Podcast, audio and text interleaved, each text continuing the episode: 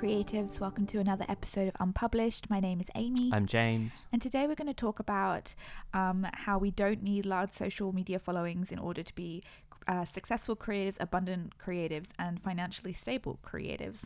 Um, but before we dive into that topic, I thought we'd just um, kind of catch up and let you know where we are at the moment creatively in our lives because I feel like James needs to unpack some stuff. Yeah, I'm in the worst possible part of the creative journey, which is when you've finished a project and you have to do fucking something with it. Mm. And it just sucks. yeah it, there's no none of that good endorphins of creating something and feeling like wow you know i just made something today you've just got to go through this vulnerable part of trying to let people connect with it and it can be really horrible Yeah, I know so many of you feel like you love to make or you love to create, but you hate to share or you hate to think about how to get your work seen and out there. And I'm in exactly the same boat. Like, I, it's actually a funny situation because because I see Amy and I see our business, and I, I like to strategize for the business when it's not me. Like, I like to come up with ideas when it's not me.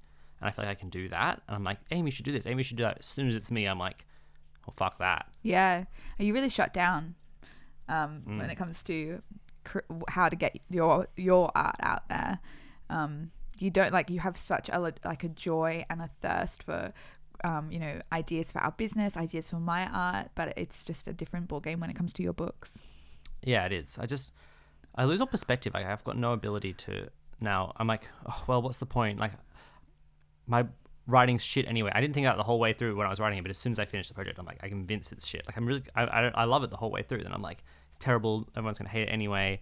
And then I'm like, well, what's the point of even submitting it to anyone? Because it just sucks. And then like, I know like thoughts that I know, at least partially lies.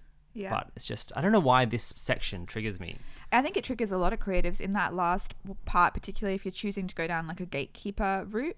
So you're submitting your work to other people. Like there's something about the vulnerability and also the kind of feeling of being small and insignificant that that process like makes you feel that just makes you hate your art, makes you hate the process, makes you just want to give up. Like there's just something about that part of the creative process that can make you feel like shit. Yeah.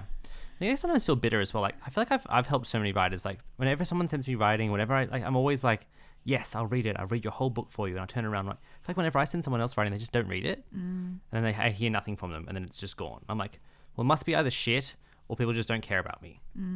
Yeah, it's really hard. You are an extremely generous um, creator in that way. You always read other people's work and you're Mm. always giving feedback.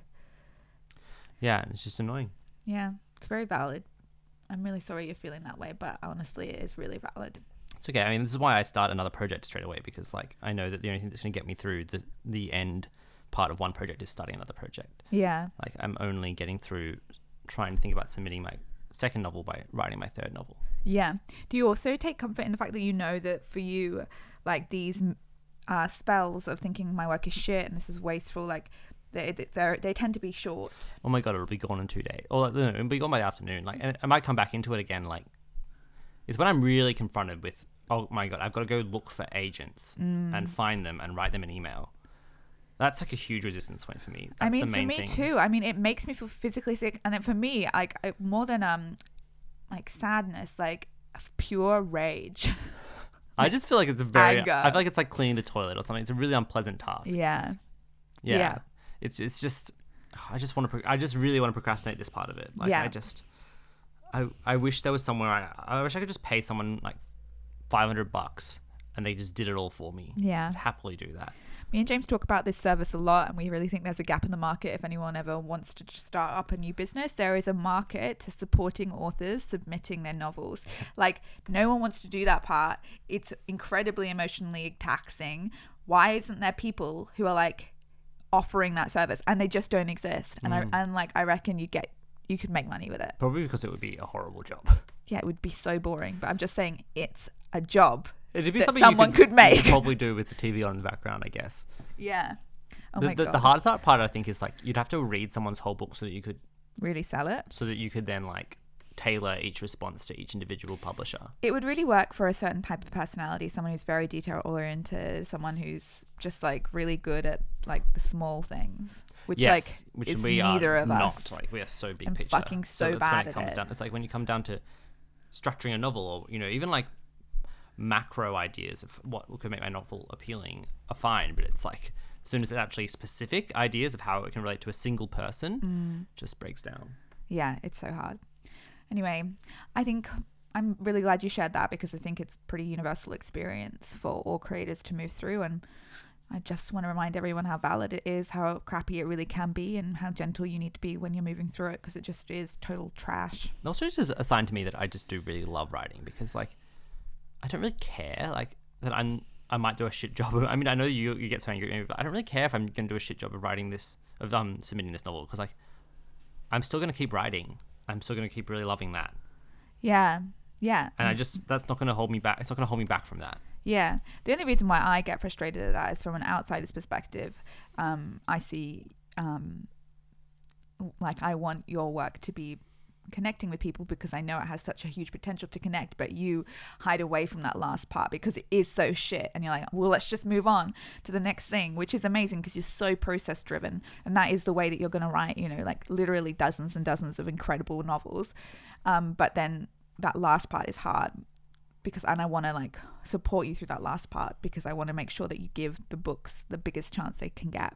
I don't, I don't think it also it's not a fear of success thing. It's literally a fear of this one part of the process. Like it's literally a fear of just like I don't even care when the when the rejection letters come in. I don't care. Like it's literally just a fear of doing a bad like or doing not a bad job, like doing an annoying task. Yeah, you have a very big resistance to doing tasks that you don't want to do. I hugely Yeah, it's like. interesting. It's an, uh, it's unfortunate. it's unfortunate.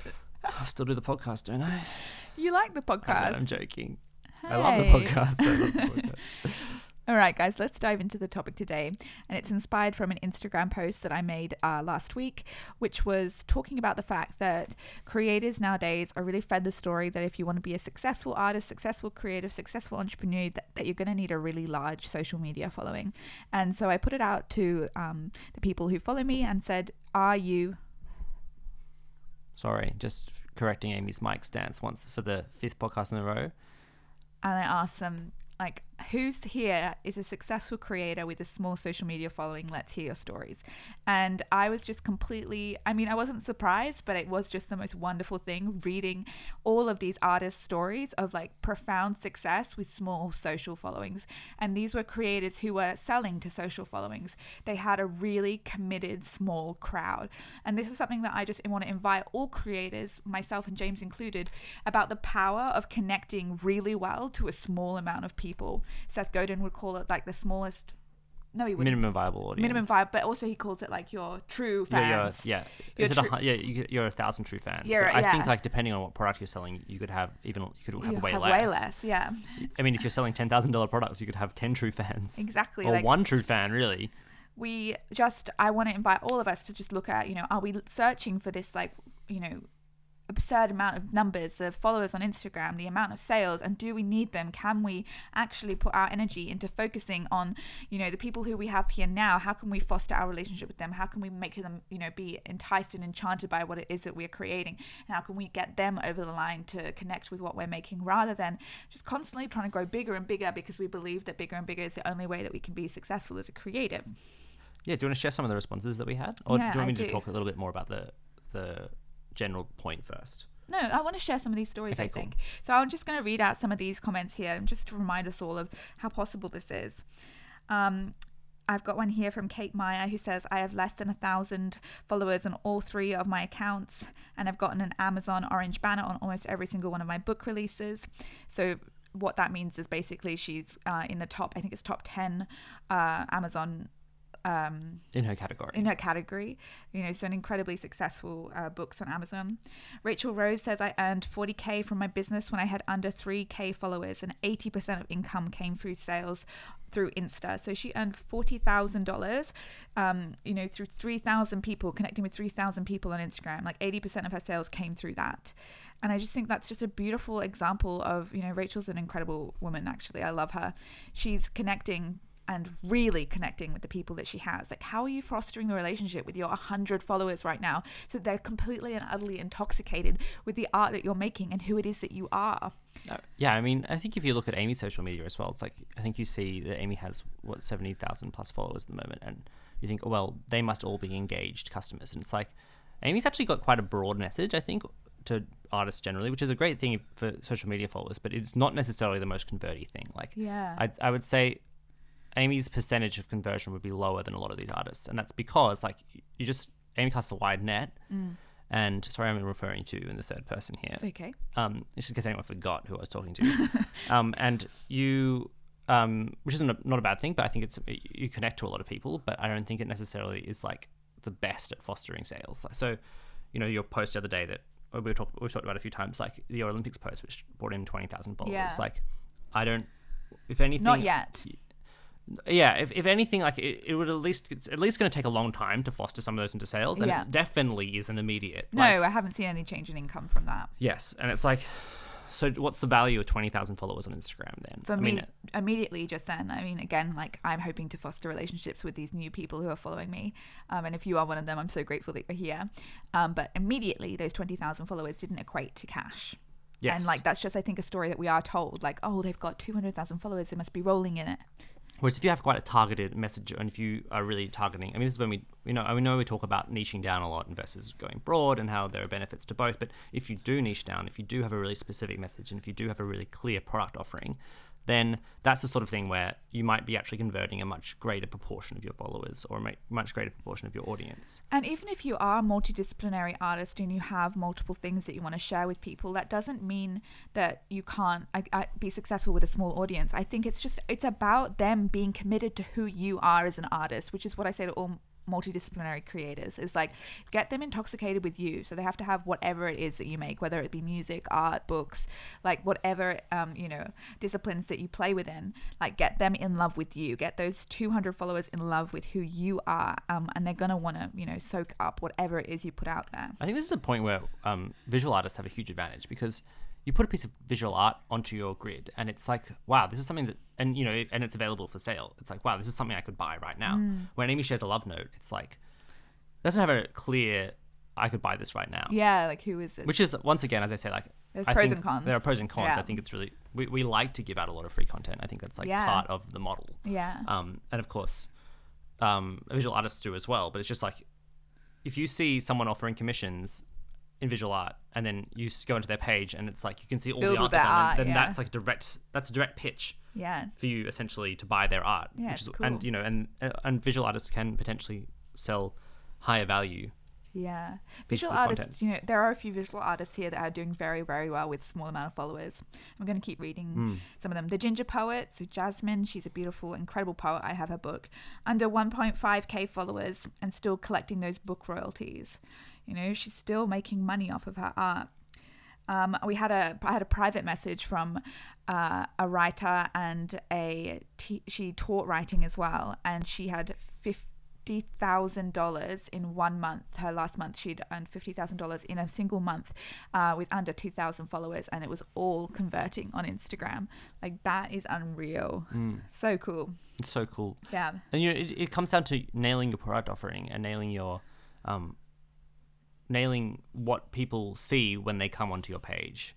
And you, um, I also just want to say quickly that you know if you're not someone who is looking to sell on your Instagram, that's also totally fine. Like you can just treat this as a general interest thing. I'm sure there are also you know things that could help you Yeah. um, to connect, just like just generally to connect with more people. Uh, Yeah, uh, you of course. sales and money doesn't have to be the focus of what you're looking for from Instagram. No, not at all. And again, last week I was speaking a lot about how you've got to use social media the way you want to. And there's so many rules and regulations about how you use social media, but you've got to use it how you want to use it. And I really hope that if you are trying to make money through your art, that these stories, um, you know, inspire you to do it your way because you don't need to be panning to like you know the masses here you can be um, you know you can still be successful with the small people who love it how you do it Yeah, we, we talked to um, we just interviewed De- uh, Dr. Devon Price, and their interview is going to be up on our platform next week after the week after this one. Um, we just didn't want to do two interviews in a row, so we're doing this one in the middle to give you a little bit of a pal- palate cleanser.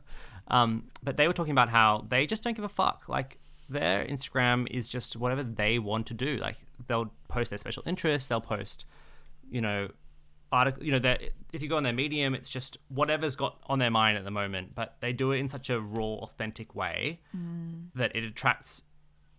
It doesn't. It probably scares off a lot more people. Like they probably could have a much bigger social media following, but they the people they attract are like loyal. Yeah. super loyal, So loyal. and will buy any book that they put out, and you know, And voracious and engage. engaged. Like their their engagement. Their engagement figures are off the chart compared to a lot of the like really big in- um, Instagram pages. So I think that also, I mean, re- listen to the conversation, but uh, next week. But they've got a lot of really good insights there, and, and I love that part of our conversation with them. Yeah, me too. Shelley here says, I'm an abstract landscape painter and I have a small account under 2,000 followers. I consistently have sales through Instagram. Um, always working and trying to connect with the followers that I do have. And there was um, another artist, I can't find it here, but they were saying that they are fully booked till 2023 from commissions under 2,000 followers. Amazing. So fucking cool. You know, I think we think, oh, if I if I have a ten dollar product, it's going to sell ten times more than a hundred dollar product, and it's going to t- sell a hundred times more than a thousand dollar product. That is not true at all. You actually, I mean, like the weird thing is, um, and the way that, say that we've seen it is that um, people will buy your buy a course, which is much more valuable. As many people will buy Amy's course as they will buy one of her We Need Your Art books. Maybe probably not quite as many, but it's not like the course is something like almost ten times more expensive. Well, the We Need Your Art course is ten times more expensive than what Need Your, We Need Your Art book. It does it does not get a tenth of the sales. yeah, no, It not gets at all. more than that. Like there's people who value you if you uh, if you work in, to make a good product that people will value. If you put yourself out there, if you develop knowledge and you share that knowledge, and people like you and they like your message, they're not doing that internal math. Like we know this from behavioral psychology. Like we have a very imprecise relationship with dollars and value. Like we're not just we're not just these raw algorithmic um, price machines.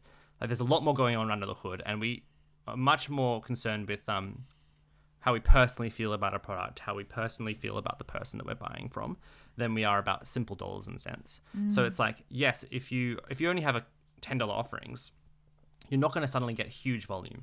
You're actually better off having a few, if you can, having a few large offerings. all the different price points. Yes, so that's why we deliberately have quite a few price points. So you can, depending on your budget, you can buy a few things, different things from us.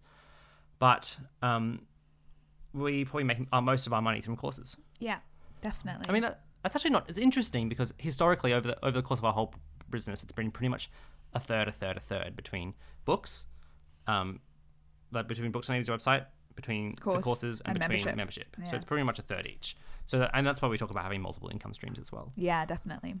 This is this conversation could very easily pull into another conversation. I had a big, big week on Instagram, just incredible conversations. We also had a discussion about um, pricing stuff and just how you know many people find pricing their art just the biggest piece of resistance and they just find it so intimidating and like they're never going to get it right they always want to underprice um, and i had a question box on my instagram stories that said and i just was like what what would you what would you like to price your art at and what is your art and you know and then i asked people would you pay this and people will pay these premium prices Yeah, hundred percent. People will.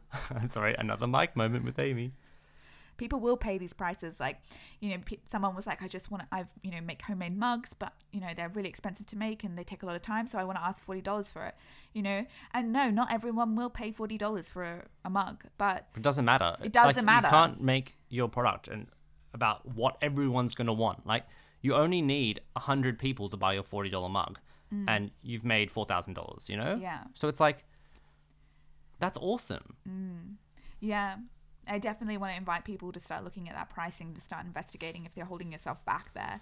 Mm. I have a real problem with wanting everyone to like me, and I know a lot of artists are very similar like this. There's, there's something about creatives in this way. There's something about humans in this, and the idea that like someone would say, no, that course is too expensive, and I don't know why that's worth it. You know, like to me, it's like, oh my god, that's so embarrassing for me or that's that's really insulting to me that they would think that when you know you know hundreds of people disagree with that opinion and if i you know chose to worry about the fact that yeah some people are going to think my courses are too expensive and useless i've seen the comments on facebook like the facebook advertising you know comment section is a fucking hole of people just being like absolute dicks My favorite one was from an old man who was like, one hundred and eighty nine dollars for a book. What? And and I was like, it's not a book. they just didn't understand. it's a, such a it's a wild place when Yeah. we go in to check our comments on them. But you know, if I had always, you know, if we price our products and if we value our products and if we show up on social media, or just in general, if we take up space worrying about the people that we're going to, you know, piss off, the people that we're going to, you know, push away, the people who are going to think we're idiots, people who are going to think we're too expensive, like we're going to stay so small. And this is something that I've got to work on a lot. Is yeah, we're gonna we're gonna make people uncomfortable. We're gonna make people not like us, and and that's a really mandatory part of what we're doing. Um, and that's really icky. And I think you know I've got to take that to my journal, and I, I'm guessing a lot of you guys might want to take it to the journal too. Like, is the thought of putting people off stopping you from taking up space as you want? And you you've got to also price your work appropriately for the time and effort you put into it. You know, like people look at $189 for a course and they might think that's a lot. Um, that's a, it took a lot. You know, we had to pay a videographer. We had to pay someone to help to do the website for us for the course. We had to pay for editing. Yeah. We had to pay For the um, venue. For the venue. You know, we put thousands of dollars into that course before it even got on sale. Yeah. And then not not to mention, you know, tens and tens of hours into planning the course and shooting the course. Like Yeah. that's you should be rewarded for your time. If Mm. you've put 100 hours into a piece of art, you should be rewarded commensurately. Like you should Mm. price yourself appropriately. And if you've spent, you know, X dollars on equipment, factor that in. Definitely factor it. In. You in. got to make a profit. You've got to make a profit. Another thing that was really interesting from the responses to this, you know, how much do you want to price your art for and what is it? Um, was that you know people were like I want to I want to price my watercolor at thirty dollars a piece, and a lot of people said no they wouldn't buy it, but then they DM'd me and said well I would never buy a piece of an original piece of art for thirty dollars. It's ridiculously cheap. I'd be like why the fuck is it that cheap? Why doesn't this artist value themselves? Like the low pricing was pissing people off. And I got like dozens of messages saying no I wouldn't buy that for that much. It's, it's, so too true. cheap. If I go on someone's website and they're underpricing, I'm like, what's, what's wrong? catch? Yeah, what's Like, wrong with this person? Like, why aren't they back? Why aren't they taking up space? It almost feels like an embarrassing. Like, I feel like I've walked into an apologetic space, and that's not a very attractive, you know, energy to put out when you're trying to bring someone in to connect with your art, like an uh, apologetic energy. You know, like an example is in our everyday life is, you know, Amy and I needed to buy new light bulbs because our light bulbs were annoying us because I really hate bright fluorescent. I, I hate bright white light. It really makes me uncomfortable. It makes me gives me sensory overload. So we spent, you know, fifty dollars a light bulb on these incredible light bulbs to get five of these cool light bulbs that were like I could put to any tone I wanted to. That's gonna add huge value to my life. I didn't want to get a shitty light bulb. I wanted to spend fifty fucking dollars on a light bulb. So I did it. Like, but and I don't do that for everything in my life. But I do it for the things I value. You Yeah. know, it's Yeah. all about what do you value. Like people, certain people do love to spend their money on certain things. Like Yeah. people, people, you know, you might spend your money on something else for leisure. Um, you might go to the movies all the time, but someone else might not go to the movies ever. And all they like to do is spend money on expensive mugs. You know, those people are out there. And it's wonderful, and we're also different, and it's not bad that some people won't pay what you ask for, you know, because you just got to find the people that will. Yeah, this is something that Amy and I always have arguments about, which is like, Amy goes, I don't think anyone would buy that. I don't think anyone would consume that, or vice versa. And then the other person's like, well, that's because you personally wouldn't do it. You don't know. Like, we've got to think about what other people are going to do. And a really big journey I've been on through, you know, being an entrepreneur and a creative is knowing that people purchase things differently to me and people like, you know, are different to me in terms of how they interact with art. Like, for example, like I just will not fucking buy from Instagram ads. I don't. And Facebook ads. And so for me at the beginning, I was like, why would we do this? It's not true because I feel like occasionally one will really hit you hard. will. like once every six months. What's another like, one? Damn it. What's another thing that I get annoyed at? Like, Mailing lists. You Oh don't yeah. believe in Oh my god, I don't believe in mailing lists. I will never read someone's email, even if I love them with my whole heart and I buy all their art all the time. If they send me a fucking mailing list, I will never read that. But our mailing list is our biggest converter. Yeah. But every time I'm emailing, I'm like, oh my god, if I receive this email, I'll just don't, it's go straight in the bin. Yeah. Worse, it's like reporter's junk. I know. but I that's know. just not, not how I can how I connect, and that doesn't mean that's not how other people connect. And we have to be wary of that because it definitely gets in my way all the time. And luckily, James and you know other people that we employ to support us, they pull me up on that. Like we have a, we're having a multi, uh, we've had a multi-week discussion at the moment. Amy's releasing another podcast, um, a paid podcast, where she sits with you. It's like literally we're going to release it every single day, and it's Amy. She sits with you, and by the end of the podcast, after the five minutes, you've sat down at your desk and you're ready to write. So it's her like basically giving you a pep talk every day. It's literally different every day. Um, obviously requires a huge amount of time and effort, so we want to pay for it. We want people to pay for it. Um, we think we could offer a lot of value, and but the thing is, like, how do we monetize it? Like, do we try and get ads? Well, Amy think Amy's like, well, ads. I don't care about ads. I just skip them. Whereas I hate ads. Yeah. I'll do anything. Like, if I could pay for a podcast, I'd do any podcast I like. If there's an option to pay for a free version, I always, always, always, always, always, always do it. Um, by the way, we're planning on keeping unpublished Oh yeah. free. Unpublished is she's Yeah. Don't stress. Just- yeah, don't um, but you know, and then Amy's so, and then we- we're deciding, you know, do we want people to pay a monthly subscription? Do we want them to pay a one-off thing? Like, do we want them to pay, um, or do we, do we want to look into ads? Like things like this. That And we have to look at you know not just our own opinion, yes, yeah, which is so hard to do. yeah, And even the platforms we put it on, I was like, well, I would never use that, so we can't do it. yeah. Do we want to separate? Like, do we? Uh, is it okay if it's a really like there's a really good platform, but you have to download your own app? And Amy's like, that's a deal breaker for me. Whereas I'm like, I, I don't download apps all the time. I don't give a fuck.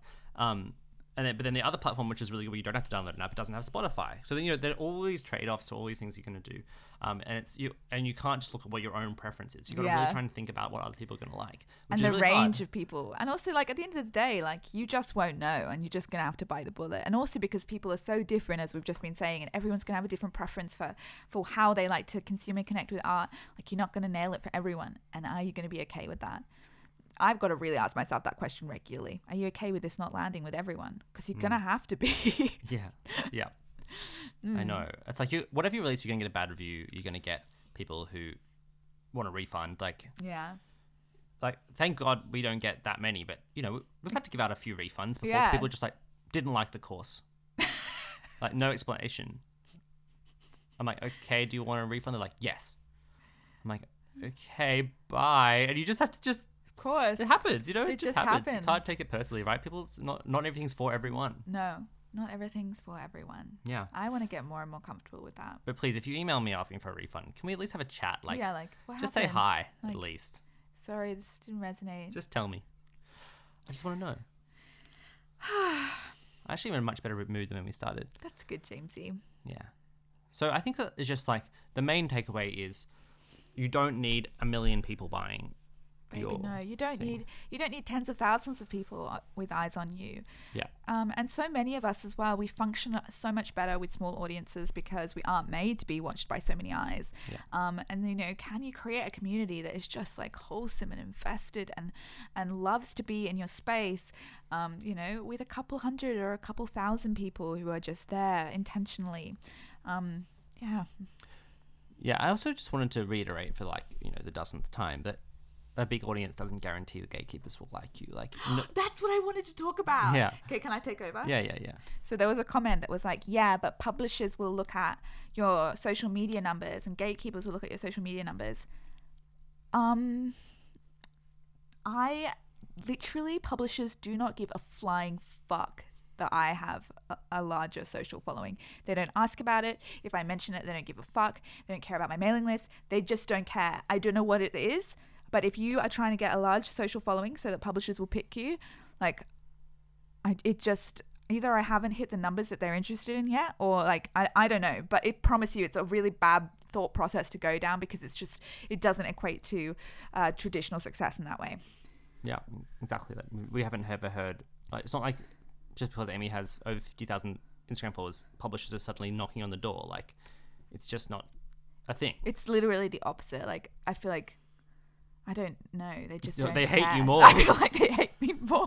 Uh, but I would say that there's a little bit of effect. It's like they don't t- they don't think Take see you as seriously? because it's like or like they see they're like it's some kind of weird sno- snobbery or something. It's like oh well, real artists aren't on Instagram. I know that's what it feels like. Honestly, there's a little bit of rage there, but Yeah. you know we've all got healing to do. Yeah. Anyway, ooh, that bit me. Hmm. Um, thank you for being here, guys. We're very grateful for you. Um, go gently in yourselves. Um, yeah, foster the relationships that you have. Connect with the people who are going to need you, and they are out there. Yeah, and also I just wanted to say, you know, we've got these new mics, and I'm always on Amy's case for the new mics. If you notice anything about me on the mic, I think Amy would really enjoy if you told. Just James's mic sounds like shit. I'm like, I'm always like treating it as if I'm perfect on the mic, and yeah, Amy's guys, we'd really love some re- reviews. And if at the end of the reviews you're like, yeah, it was a great podcast, but But James's James mic sucks. can't use the mic, he, there's something wrong with him. yeah. or even if you wanted to tell, talk, I mean, tips on how to get the most out of our new good mics. James, why awesome. are you so obsessed with these mics? Because we've spent a bazillion dollars on them. Yeah, but they we sound good. I know, but just the thing, little things like I don't know how to get the gain setting perfect, and I don't know how. Like I feel like there's a trade off between if we're really close, then you get lots of popping sounds with the mouth, and and like S's are much more sibilant, but the other the rest of the sounds sound better. But if you're far away like this, like it's just hard. I'm not, you know, I'm not a sound engineer. I have literally no idea what the. I want rules. I want someone to tell me the five steps to getting the most out of your mic. If someone can message me on the unpublished Instagram, say that what are the five steps for getting the most out of your mic, I will love you forever. I'll give you a free Winnie Jar course. Hey, no, you can have Offer that. one only. One first person only. All right, guys. Thank you so much. We'll see you next week. Bye guys.